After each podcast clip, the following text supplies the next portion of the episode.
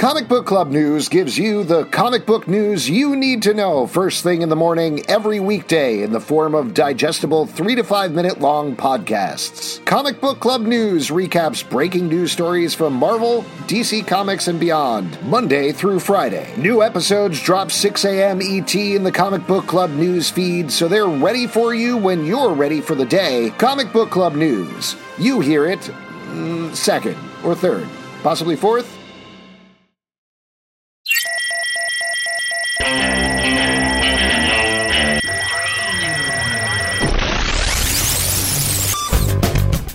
Is up, everybody? Welcome to the Stack. I'm Alex. I'm Justin. I'm Pete. And on the Stack, we talk about a bunch of comics that have come out this week. Kicking it off with Riverdale Presents Southside Serpents number one from ah. Archie Comics. Story by David Barnett, art by Richard Ortiz. So, this is part of a slate of comics that Archie has started releasing that aren't exactly in continuity with the shows, but they include the characters the way they appear in the show. So they're kind of like halfway between the monthly comics and the shows themselves. They did this with a Madam Satan one shot spinning off of Chilling Yes. Adventures of Sabrina that we talked about. This one, of course, is spinning off of Riverdale, I as the wish- title implies. I wish I would have Yes. known that before I read it because I read it and I was like, "Holy shit! Everything's going to change." Yeah. Well, no, it's out of continuity. They But killed some people in this comic. They killed straight up killed some people. Um, I got to tell you, I mean, to start there, I was surprised how hardcore this was. Me too. It, this well, this book went hard from beginning to end, and I will say it. I like this. I, it, it's a to me. I mean, Archie Comics for ye- for a decade has been taking big swings with a lot of their their choices and a lot of, the, especially their like one shots like this and their limited series. But with this, like um, putting it in between Riverdale, uh, featuring Tony Yeah. uh, Topaz um, here, which was great, and then having both um, Hot Dog show up, drawn like Hot Dog from the Double Digest, as well as a murder happening involving Hot Dog. I was like, okay, we're going for it here. Yeah. So Um, the plot of this book, uh, if you haven't picked it up, is that Jughead is tasked by FP to go rejuvenate the serpents. Uh, FP can see that they're getting older. He wants them to go out, get some young blood in there. Things go very, very wrong. Um, the thing that I think this book did so well is the serpents are way too friendly on the TV show. They're supposed to be like the most hardcore biker gang, but there was like, we're hardcore. We're fucking helping out with community service. And now we're going to assist the police department. Look how hardcore we are. Here, they're an actual biker gang and they're treated like an actual biker gang. And it works really well to the devastating end of the book. Yeah, Yeah. Uh, I agree. And it was also nice to be to take you back to um, uh, this time in Riverdale. Uh, we're all Riverdale fans, and to sort of position us sort of earlier, like what this was like season two Riverdale. It feel, felt like um, was really fun as well. Yeah, Good stuff. I- Definitely check. Oh, go ahead. Pete. Wait, Pete's got to Yeah, wait. I, I really like this. I loved all the action. It moves really well. It feels like Riverdale, but it has its own kind of flavor, which is cool for the comic. And uh, yeah, I thought the art was great and the storytelling was really impressive. How well uh, this moved. Um, I I had a great time. A lot of biker gangs have a crown that the um, head of the gang wears. This is true. Like the Hells Angels. Yep, very famously. Um, And, the Sons second Anarchy. biker gang that we could name, which is, what is that, Justin? Um, that biker game. Uh, there's the um, the wheels, the wheelies, The Wheelers. the wheelie, the the wheelers. That's Yes. it. Captain Marvel number 25 from Marvel, written by Kelly Thompson, art by Lee Garbett. This is a title that we haven't talked about too much, but as it is hitting an anniversary issue, and we do like Kelly Thompson in particular here on the show, I figured it was worth talking about. Here, Captain Marvel is trapped in a post apocalyptic future where the As son of Namor and Amara has laid waste to everything using Captain Marvel for his evil plan. Uh, as usual with Kelly Thompson book, I thought this was a lot of fun. I had a I had a blast reading this. What about you guys? Yeah, I mean, you know, as parents, uh, you have to feel that, like, if your son or daughter stabs a, a stuffed animal dolphin, uh, you better, you know, address that early. Otherwise, that's really going to get out of hand and lead. To. Well, to the some- question is, for at least in my household, is it during stabbing practice or is it on their own time? Oh, oh, no. Because if it's during stabbing practice, obviously It's that's good. Yeah. But It's I'll fine. tell you what, quarantine school has been weird. yeah, they're doing a lot of a lot of real post-apocalyptic lessons are going around. Obviously, Pete, you're not a parent, but like there's a lot of like um, zombie preparation, Smart. um, how to so, like early cannibalism stuff is Yeah. going around. Is I it like definitely- I was machete listening to my upkeep son's and stuff thing, like that? And the teacher on the Zoom uh, was saying, "Okay, first graders, are you distilling your pee properly so you can drink it? oh my it?" god, That's Yeah. so creepy. That's why it's really important to potty train them so you don't lose that precious pee. What'd you think about this book? Pee. Ah, I loved it. Oh, that's gross. precious pee. Oh man, I don't want to. Oh. Yeah, I really like this. A lot of over the top action, which I enjoyed.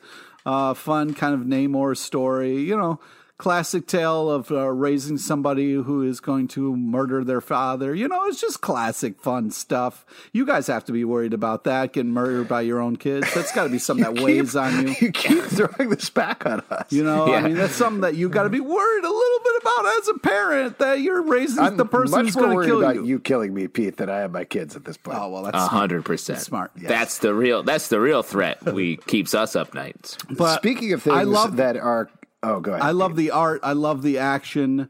Uh, this is some great. Uh, yeah, the Thor was just fantastic, and this is really fun. Yeah, Bridget. Um, I do. Th- it's funny reading this alongside uh, Future State over on the DC Yeah. side of things because it feels very much like a Future State book in the Marvel universe, and it's fun. I like books that take uh, that take us into alternate futures where shit's fucked up. Well, let's go to an alternate present where shit is fucked up. In the Department of Truth, number five Oh, from Image Comics, written by James Tynion the Fourth, art by Martin Simmonds. This is a big one for anybody who's reading the series. It's about a department that is tasked with taking care of conspiracy theories. Here, our main character is finding out a bunch more about the other side, Black Hat, and what's going on with them. Maybe um, this doesn't change everything, but it certainly comes close to it. How'd you feel about this issue? I I've not been shy to say I love this series. I think this series is like just so present. It feels so real. It's about um, how if enough people believe in conspiracy theories, they become real. And like what truth is, uh, it is like something I think we as a nation, as a world, grapple with literally every day. And so this book uh, does such a good job between the art and the the story of really just getting inside my brain. Yeah, this is really kind of crazy cool. Like the, conspiracy stuff is one thing, but just the the art and the storytelling on like how this all kind of unfolds for the main character that we're following here is tripped out in all the right ways. It's um it's just really great kind of like conspiracy storytelling that kind of feeds into fears and like kind of like deep thoughts in in all the right ways. I think this is a really creative book that is really doing an amazing job. I feel like we've said this here on the show before, but it struck me with this issue in particular. This feels like a lost Vertigo book, down to the art Yeah. and the writing and everything, and it's awesome.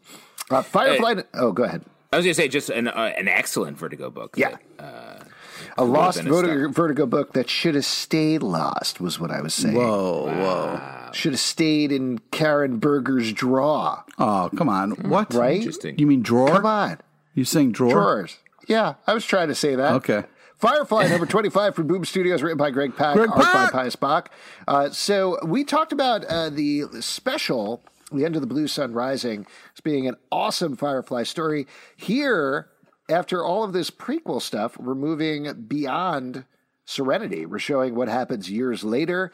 Uh, there's some big twists here. Uh, I thought this is great. Like I, as much as I like the stuff that went before, I'm very excited about this direction for the book. Uh, it tells a good story. Uh, if you have watched all of Firefly and Serenity, you can jump in right here. You don't have to read anything previous, and that is very exciting. Yeah, for for Greg Pak to tell a great story um, that really nails all the characters, but it also feels like it's expanding the universe. Um, as a prequel, and then to jump into like sort of where the story is continuing from um, any fan, whatever they've taken in for this show and movie, is great. Such a smart move. I love that it's he's guiding this ship. Uh, I wanted to read something. Speaking of fans, uh, fan uh, of our show reached out to me and was just wondering. You know, we had Fred Van Lente on a bunch, but they're asking me when the fuck Greg Pak is going to be on. So I wanted to kind of turn that over to Alex and just be like, hey, you know, when the fuck is Greg Pak going to be on their show so we can Let talk me throw this out to, to you, Pete. Are you the fan that reached out to you? Uh, no, no. Sounds a lot. We'll try to like have him you. back on soon. We always love having him on the show. Thanks for writing in, Pete. Yeah. Let's move over to our Future State block. Here's the issues that came out of Future State this week. Future State Suicide Squad number one, Future State Superman versus Imperious Lex number one, Future State Dark Detective number two, Legion of Superheroes number one, Aquaman number one, and Batman Superman number one. Now, as we've been doing the past couple of weeks, instead of talking about absolutely everything, I want to call out what our favorites were. And I'll turn to you for Justin first. What was your favorite or favorites? From these um, future state titles this week, uh, once again, I liked a lot of these books. I feel like they've been really crushing it, but my favorites were. Uh, let me throw it to Superman versus Imperious Lex number one yeah, first. That's what I figured. Yeah, I say that's what I figured because that was also my favorite, and that's a Yeah. Mark. It's written by Mark Russell, who's one of our favorites here on the show. Art by Steve Pugh, uh, and it shows a future state, a future society where Lex has taken over a planet. Superman and Lois come head to head with it. Uh, ridiculous parody and a lot of fun at the same time. Justin, and. I, I- do think Mark Russell's done such a good job. Um, he's he's so good at bringing real issues into his comic book work. Um, famous, famously, first on um, the Flintstones book that he did, um, and then a bunch of other things that he's done. And this to really weave um, weave big, interesting ideas about um, how uh, people are populaces are controlled by their leaders and economics, how economics drives people into a uh, far future Superman United Planets Lex Luthor story. I think was great. There's a bunch of humor here as well. It's just it's a book of ideas, and I love that. Pete, what about you? What was what jumped out at you this week? Uh, I liked Future State Dark Detectives number two. I really liked this Yes. kind of like uh, gritty future Batman, and um, I also really like the second story with a Rose. Uh, I'm guessing Slade's daughter, uh, but Yep. uh, just the. Th- that's an incontinuity character, by the way. That's not just a future state character. oh, okay. Um, uh, just for clarification. Thank you. Uh, but just to mention before you get too far into it, uh, written by Mariko Tamaki and Joshua Williamson, art by Dan Mora, who you love from Once and Yes. Future, Yeah. and Giannis um, Milonogiannis. Um, yeah, and the first story is about Bruce Wayne after he's been, quote, shot and killed, Mm-hmm. uh, coming back and trying to figure out what he is now. The second one is a Red Hood story, which is basically straight up Akira uh, in a very fun way. Um, Yeah. Justin, what do you think about this one? I love I, li- I like both of these stories. Um, the the Bruce Wayne story in the, at the front of this is so good. Like the art, the Dan Mora art is excellent, Oh, and it really really like. Uh, I would love to see this as just an ongoing series of Bruce Wayne Agreed. in a um, um, in a future where he has been killed, like figuring out what he's going to do next and finding his way back is great. And then the backup um, story really felt a lot like um, Nightwing Batgirl relationship, but put on uh, with Red Hood and Rose, um, which I thought was a cool sort of mapping, um, and with the Akira stuff you were talking about as well. The one that I was completely surprised that I loved was Future State Aquaman number one, written by Yes! Thomas, art by Daniel Sampere. I don't usually like Aquaman stories at all, but this don't? one is showing Aqualad all grown up, training the daughter of Aquaman and Mera. Uh, they accidentally end up in the this conjoining of seas. I think it's called the conjunction or something like that. Yeah. That travels across different planets. Uh, they get trapped. They get separated. Aqualad's been imprisoned for years, uh, and finally he spoiler, but he gets some hope. Uh, that the girl he's been in charge with may be still alive somewhere. This was badass. Like uh, it, Yeah. like we were talking about. This is something that I'm like, I want to read this book. Uh, This is such a strong concept right here. I want to see where this goes. I want to see them go through like a whole go through all these seas, go through all these worlds, try to find each other. Um, that's very exciting, and the art from Daniel Sampere Oh, my God. is awesome as well. But fantastic! I, I, I was my jaw dropped. I was so surprised. I like this so much. Yeah, and I really like the the Black Manta stuff as well. Yeah, it was Mm-hmm. it was like the right amount of like beautiful tripped out colors for all these different kind of worlds and stuff. I was really impressed by it. Uh, I also want to throw it out to the Suicide Squad future state book. Um, this was really great as well. Um, really surprising, uh, well written, dark take, um, featuring a ton of characters that I didn't expect to really see together, and just really smart uh, observations of these characters. The uh, the second story, uh, Black Adam really looks like The Rock. It's like holy shit! All right, Yeah. guys, we get it. Yeah, uh, that was that was a weird one for me. Uh, but just to mention the writing team on that, written by Robbie Thompson, Jeremy Adams, art by Javier Fernandez, Fernando Pasarin. Uh, and real quick before we wrap, uh, Wait, wait. wrap up here, the other ones: uh, Future State Legion of Superheroes number one, written by Brian Michael Bendis, gorgeous art as always by Riley Rossmo. That- uh, yeah. and then there's also Batman Superman number one, which That's is an one I wanted interesting talk one about. Written by Gene Luen Yang and art by Ben Oliver, because this actually isn't very future state. Like, this is, if future state is 10, 15, 20, whatever years down the road, this is like five years down the road with our Batman and Superman right before things go wrong, which is a fascinating tack to take. Pete, take it away. Yeah, I really thought this was first off the banter back and forth between Superman and Batman was amazing. I also really liked this kind of false face thing, and then the super, Yeah. Superman realizing why masks are good were, was really cool.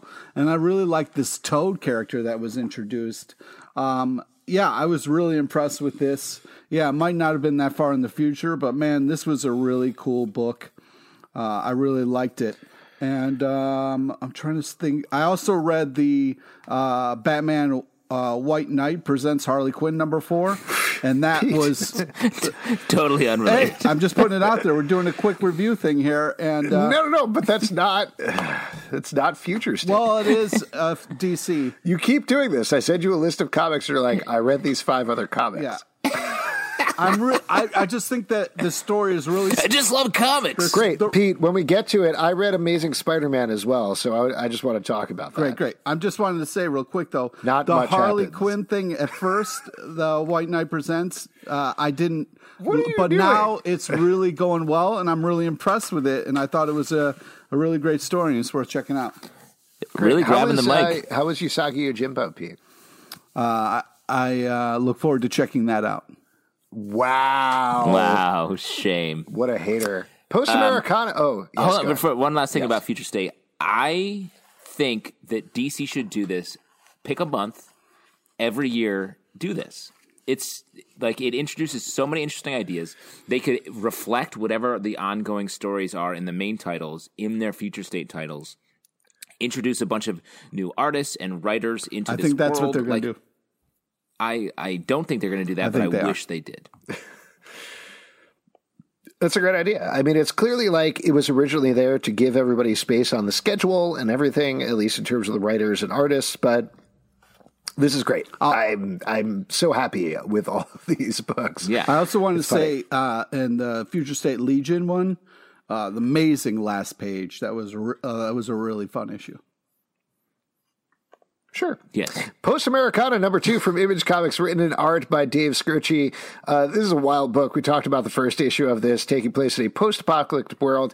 Uh, when we left off, our main characters have been captured by cannibals who wear human skin. That's where this issue picks up. Pete, you got to love that. Picks up right where it left off, basically. Huge fan. Uh, this book is fucked up in exactly the right way. It's like crossed, but not as dark, I guess, and with a little bit more of a mission to it. I don't know. It feels a lot just like crossed. Um, I don't know where you're seeing the less darkness. There's less like coming on bullets before you shoot them at people. But uh, Sure, that's fair. I would say Uh, it's but, like you a- know, like uh, the uh, the main lady has uh, no limbs, but she calls her robot limbs and then kicks the ass of a cannibal. So that's pretty. It's fun. like Iron Man. Yeah, I would say this is like a really dark version of WALL-E, a little bit. You know, like a real fucked up WALL-E. oh, WALL-E, interesting. I don't get that. Well, there's a male character and there's a female character like Eva. Oh, interesting. Yeah. Uh, no, none of them uh, robots. Um, and there's a lot of other people there, and many of them cannibals. Yeah. Which, if I remember WALL-E correctly, there's it's very light on cannibalism. Am I wrong there? Yeah, it Did you watch the director's cut? Yeah. It's on Disney Plus. Well, I was just talking about Yeah. the people who are on vacation, like looking at the news and kind of taking it all in, and that kind of little bit was very WALL-E. Oh, I see. Yes, I mean that, to be fair, that is reminiscent of WALL-E. That was one panel in this comic. Still reminded me of WALL-E, dickhead. You said this book is like a fucked up Yeah. WALL-E, and that is that is taking one panel and being like, Well, it's a- this is if I if I heard that description, I was like, oh, okay, fucked up WALL-E. I love WALL-E. I wish it was more fucked up. Let me read it, and I I was like, what's that dude Pete talking about? Because there's one panel that really reminds you of WALL-E. okay, I, I Oh, it's this hard to a, argue This with is a you. Pete. fictional story like WALL-E. Yeah. My life's a lot like WALL-E. And that um, I occasionally watch a silent film. This, this book is uh, insanely over the top on purpose, but I'm enjoying it. I two am too. issues in, and I'm excited to see where it goes. Let's move on and talk about Daredevil number 26 from Marvel, written by Chip Zdarsky, art by Marco Checchetto and Meek Hawthorne. Mike Hawthorne, excuse me. I don't know why it's spelled Meek, like the character from uh, uh, Guardians of the Gal- not Guardians of the Galaxy, Thor Ragnarok, Yep. and uh, uh, World War Hulk. Yeah. Yeah, we could just cut this part out. I guess. World War Hulk Mike is right. Hawthorne. Uh, this is taking Daredevil, who is in prison, mixing it up with King in Black. It is intense and fucked up uh, with an amazing last panel. I'll tell you what, I am like vehemently against venomizing everything in the Marvel universe. Yet I love this, and I'm not 100% sure why. Well, I think it's just really well handled. Like um, the the there's a sort of kid uh, kid and parent venomization here that like is legit scary. I love um, the Elektra at taking over. Daredevil's in prison. I love Elektra being the Daredevil on the street. That's such a fun story. To see them all ha- having to handle the King in Black stuff is wild, and I love that it didn't take over. All the characters get to shine still. And this last bit where we, uh, spoiler, but Daredevil gets venomized, and you get to be in his head. Um, You love that. As I loved it. I thought it was so smart. Yeah, I was really. There's a lot uh, in this comic, which is great. A lot of very interesting ideas in this uh, comic. The the whole prison scene and where Daredevil is getting kind of like lectured and talking about the difference between white and black, how he can just take off the mask and be somebody else. Really powerful stuff. Really cool. I- It's very interesting to see Kingpin. I I am not tired of this idea of like Kingpin being a, a public figure and like we know him as this evil person and he's like it's just very I, I love this idea and I'm not sick of it and I hope it continues to run in Daredevil One thing that I really loved was getting to see when the the moment when the mayor of New York finds out that Venom symbiotes have attacked the city. Yeah. Like I feel like that's something that you never really get to see at all in a comic book crossover because it's always focusing on the Avengers, focusing on the superheroes. You never get to see the government except later on when Captain America is like can you send out the National Guard? And they're like, yeah, absolutely. So you never get to see that moment. They're like, oh, uh, aliens are attacking again. You got to get out of here. Yeah. It's funny you say that because I feel like I've heard Mayor de Blasio talk a lot about ven- the venomization of New York. he York. always talks about that. I'm sick. But I mean, to be fair, he's jumping. He's often jumping to conclusions. Right. Well, you remember when those Venom symbiotes attacked New York, and he's like, alternate side of the street parking has been suspended. This is very niche content. yeah, it is. Yeah, it's very New York. Great, co- great comic though. Let's move on. and Talk about Monstress number thirty-one from Image Comics, written by Marjorie Liu, art by Nana Takeda. Uh, now we had talked about Monstress Talk Stories, the two-part book that came out before Yeah. this. Uh, after not talking about Monstress for a very long period of time, I thought those were awesome. So I thought it was worth checking out this book, the main book, and seeing how it's going. Um, I still love the art in this. This is such a weird, wild world that it's fascinating to jump in with. The mythology is so different and interesting to read. Uh, but what did you guys think about it? Uh, yeah, I agree with you. I, th- this is very much to me, and I haven't read a lot of this book, but it's very much to me like um, all of the cutscenes from a Final Fantasy game, just sort of put together. yeah. Uh, yeah, and I love I love that. So I thought this was a fun read. Yeah, the art the art is really impressive in in this book, and I, it's really a lot of fun like the the different monsters and stuff and the different kind of animal people that we kind of see in this is very cool and worth checking out alone. But you guys uh, this has to be a dream of yours to you know sit down and have like a you know father know uh, daughter going. conversation as you sit on a pile of skulls and just kind of have like you know a father daughter talk or a father son talk. That's got to be something that you guys look forward to as parents didn't go where I thought it was, but uh, yeah, sure. I mean, right after stabbing practice, obviously yeah, we obviously do sit on after, yeah, yeah. Exactly. Let's move on and talk about the other history of the DC Universe number two from DC Comics, written yeah. by John Ridley, art by Giuseppe Camuncoli. Where the first issue of this book focused on Black Lightning. Here we're jumping over to the Teen Titans, looking to two characters there. Uh, I, I got to tell you, I mean, this issue was phenomenal, as the first issue so was good. phenomenal. It's fascinating personally reading this for me because I am much more familiar with what happened with Black Lightning, and there's much more touchstones in that book than here because I never read Teen Titans growing up. I had no idea what was going on there, the continuity. So this is definitely like I understand this feels like the decades, but none of these stories, other than Titans Hunt, which we talked about on a live show a couple of months ago, uh, and some of the Deathstroke stuff, none of it really feels familiar with me.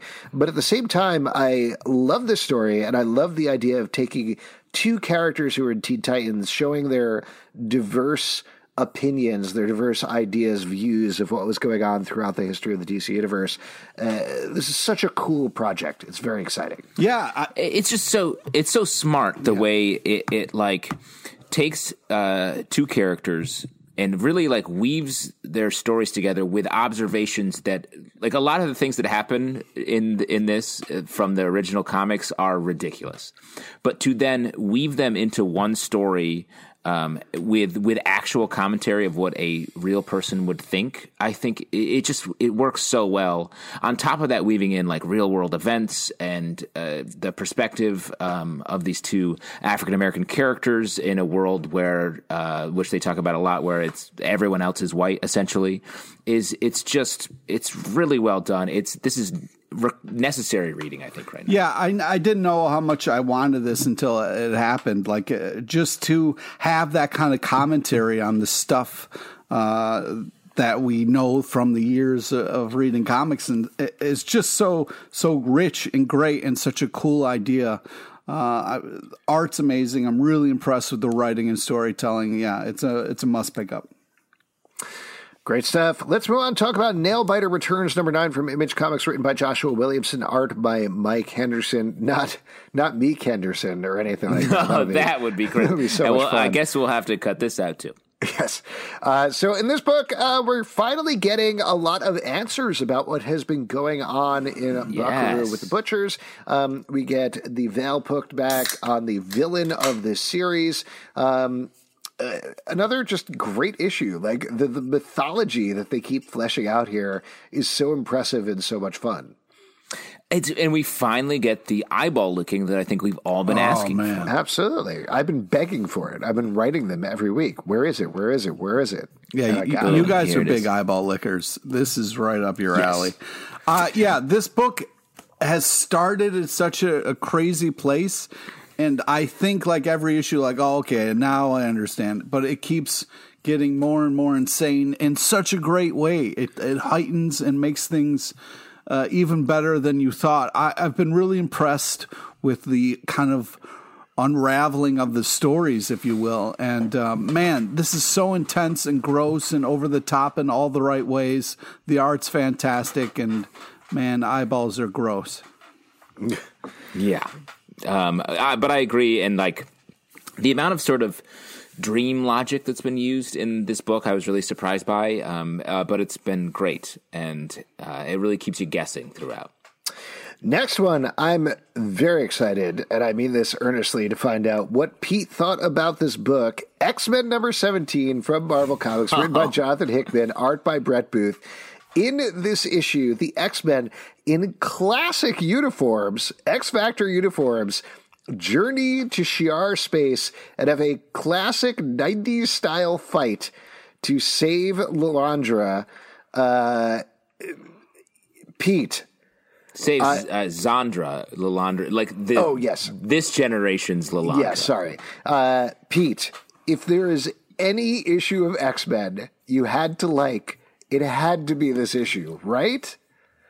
Sure. I mean, it was very kind of like it was a little 90s art that was a little bit like holy crap uh, when does this take place in the timeline but man uh, yeah it was enjoyable i mean the phone call was a little ridiculous um, and there was still something that i was supposed to read that didn't in the middle of it oh my god, that was so much fun! That was, was just Sam fun. and Bobby. I'll never know. I'll never chilling know. out. I'll never know. Having a hilarious time. I'll never. So funny. I mean, yeah. I mean, it's it's '90s X Men fun is what it is, in in all the right ways. Um, and so that's that part's very cool. This to me was such a wild read. Uh, coming off of X of Swords and everything that's been going on in the X Men books, to read this sort of like love letter to the Chris Claremont era of X Men, drawn by Brett Booth, with like all this like really goofy shit going on between like Sunspot and Cannonball uh, throughout the whole issue. I was like, this it just feels like Jonathan Hickman is like, I'm gonna do whatever the fuck I want, yeah. and then this is what I want to do right now as a palate cleanser after X of Swords, and here it is. It's great. I could not believe when they had that splash page of Jean Grey and Cyclops in the X Force uniforms, Storm in her classic uniform, just walking out and like posing in yes. Rob Liefeld style. Yeah. It's great.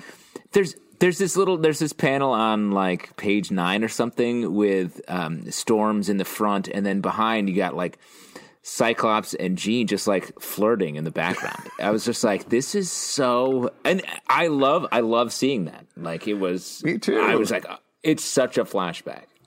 And the other thing that we get a tease of here is there's going to be an actual vote online to choose the new member of the X Men, which is so fun. I just, I love. You think that's fun? That having fun with.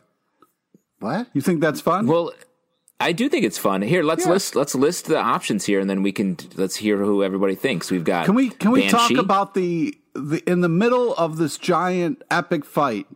She calls uh, home for help, and we got to listen to this douchebag talk about a fire sale and how he's making money off it. Do you guys know what a fire sale is? Do you know what that? I mean, this is like it's yes. it's very yes. it's oh, it's very sunspot.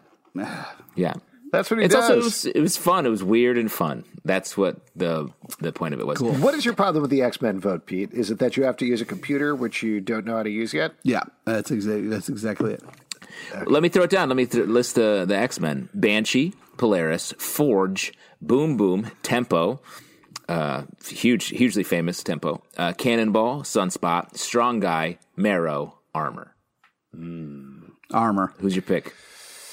Ooh, I do like armor. Yeah, I go armor. Uh, wait, uh, who is on it then? Who is already on the team? Because I, I don't know the list of that. Obviously, Cyclops, Jean Grey, Storm. Um, yeah, I mean, I don't, I don't know either. um, I think it's sort of up, up in the air, maybe, yeah. or wait, maybe it's who is decided. the first bunch again? Banshee, Banshee Polaris, Polaris, Forge, Boom Boom, Tempo. Ooh, I want to see if Storm is on the team. I want to see Forge on this team because I want to see that like old '90s tension between them. That would be fun. Yeah, they had a lot of tension. Yeah. Um, I'm definitely going for Strong Guy. Really? Ooh, love I love Strong Guy. All right. He's no boom fun boom? character, funny character, a lot of pathos like underneath his um, his powers. Like great, great character. I got to assume it's Wolverine is the other one, right? It's Wolverine, Storm, Cyclops, Jean Grey, and whoever the fifth one is. I don't. It's a bunch of X Men. I don't know. We don't. We don't know. Remember, every other X Men book has been like, look, a bunch of random X Men. It's true. All right. Let's uh, throw it out to Pete LePage here with a gimme. Spawn number 314 from Image Comics, written by Todd McFarlane, art by Carlo Barberi. In this issue, Spawn meets a larger Spawn. Yeah. and is immediately confused Fine. why this larger spawn would be attacking him. He's like, hey, wait, we look similar. We should be on the same size, giant spawn.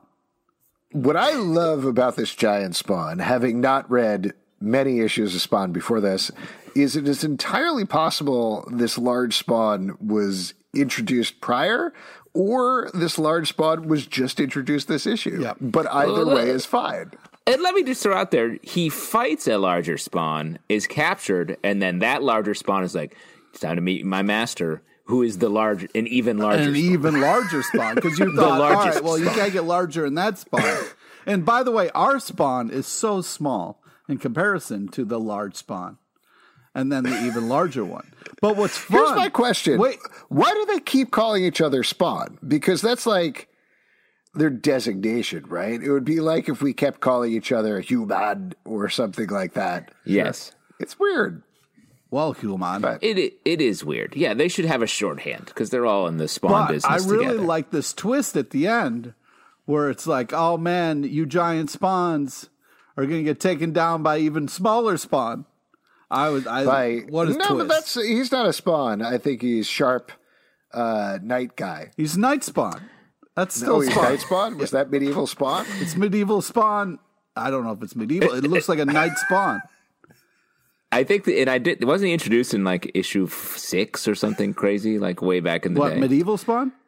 yeah, That was Before a, we that move was on a, here, no no that was Pete- a crossover event where medieval spawn was its own comic series for a little Dark Ages spawn. I'm. Yeah, that's, And right. that's- I'm starting to think this Todd, uh, this Todd McFarlane guy's trying to sell some action figures. Well, he is. He makes a lot of them, and it's smart uh, because if I was a kid, I would want all the spawns. Uh, but the Dark Ages spawn is where but I wrote an my adult, fan letter. you know better. As an adult, you've put away childish things. That's right. and you'd have no interest in having any of these action figures. Uh, Pete, uh, before we move on, I just want to ask: Did you like this comic book? yeah, what's not to like? Your voice Wow, very high. really high pitched answer there, Pete. and let's just uh, for the listener, Pete is sitting on a pile of Spawn action figures, like a, as if they were skulls. Yeah. Yes.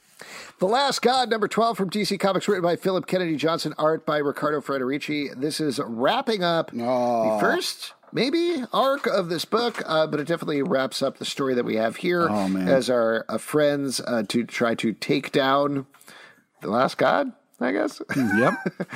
And big revelations here, some big di- uh, deaths. Uh, eh, what'd you think? How'd you think about this story as a whole over the course of 12 issues? epic epic i really love the storytelling and we mean that is like we see them in action but as the issues go on we get little bits and pieces of their backstory i think done so well uh, while telling a bigger story uh, the action and the lead up uh, of the ending of this was just really well done um, and you know, I wasn't the biggest fan of you know like songs or whatever, but it really kind of fit.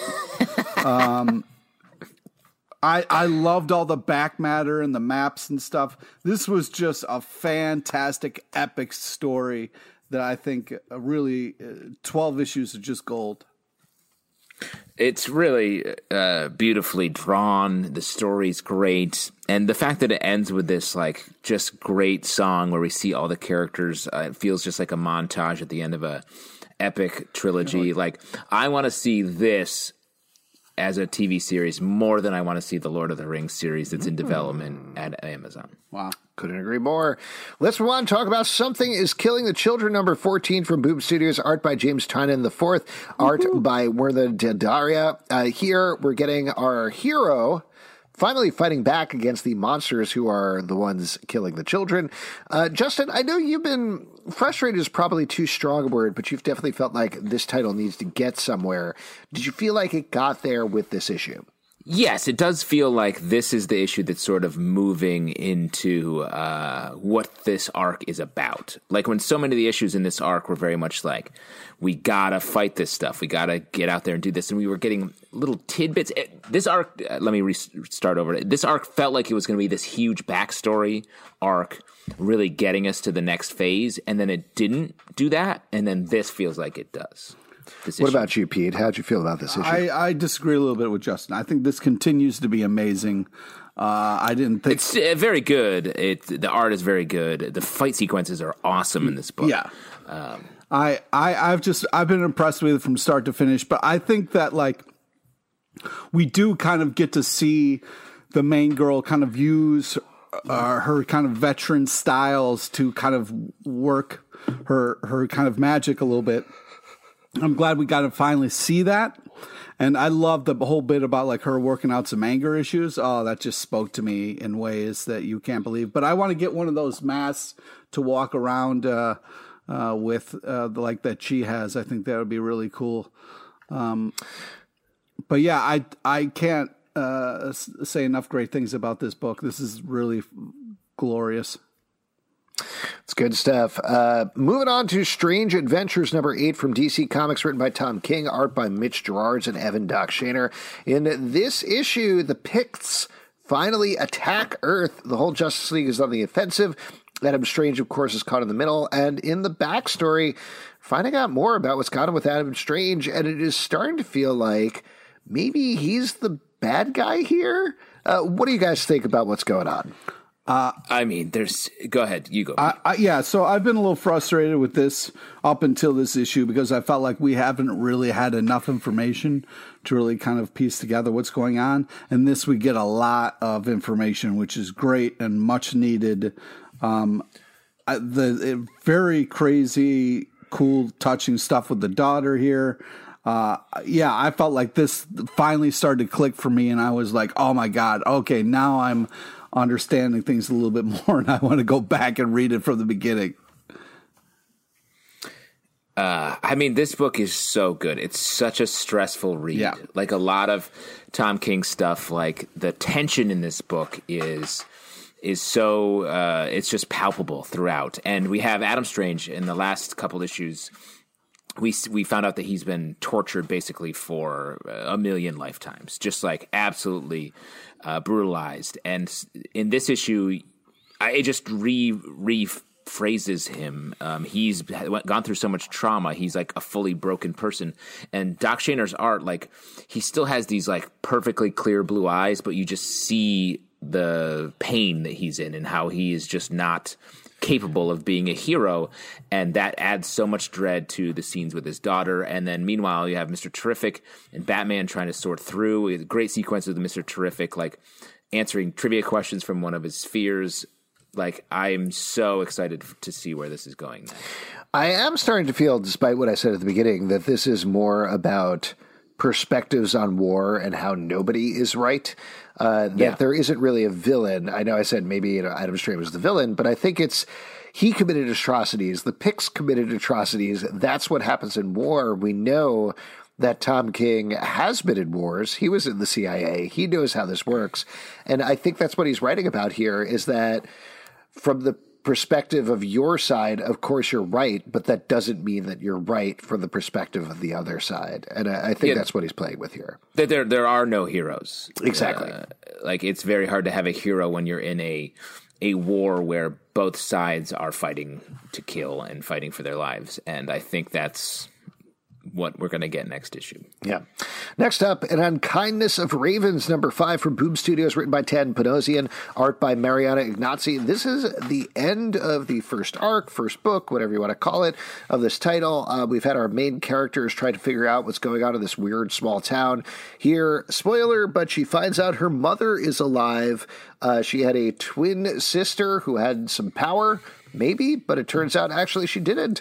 Uh, it turns out she might have the power. She might be the one that is supposed to complete this coven of witches or whatever is going on here.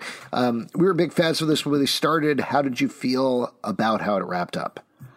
I like this so much. Like, I think it's set up a good mystery. I really, the art is so approachable. It makes you really like feel like you're right alongside um, uh, the main characters.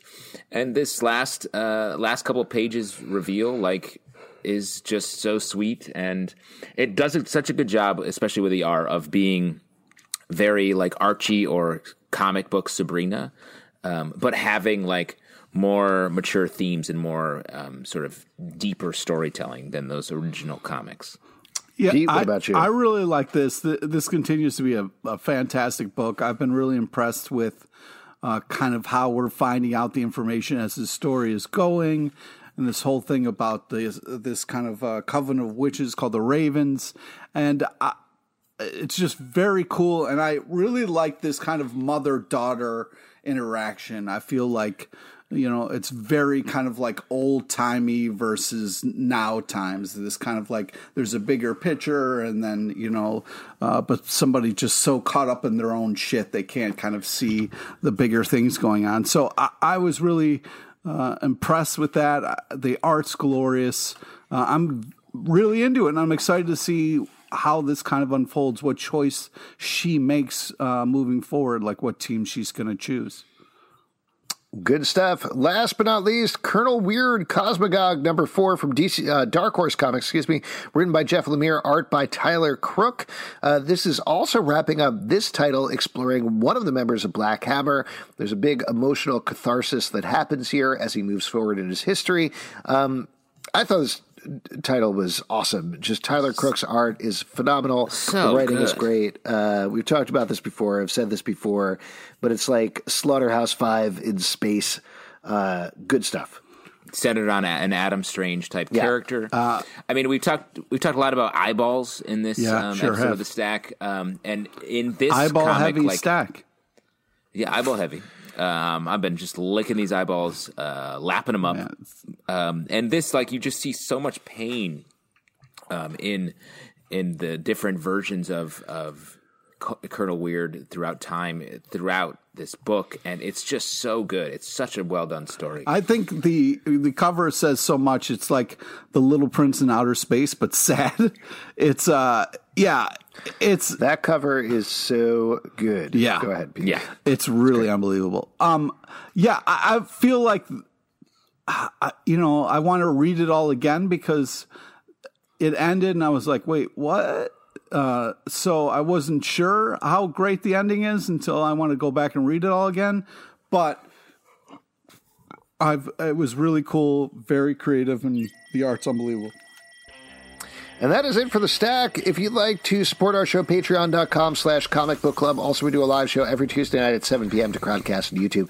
Come hang out. We would love to chat with you about comics at Comic Book Live on Twitter, comicbookclublive.com for this podcast, and more iTunes, Android, Spotify, Stitcher, or the app of your choice to subscribe and listen. Until next time, keep supporting Dim Comics. Time for stabbing rehearsal.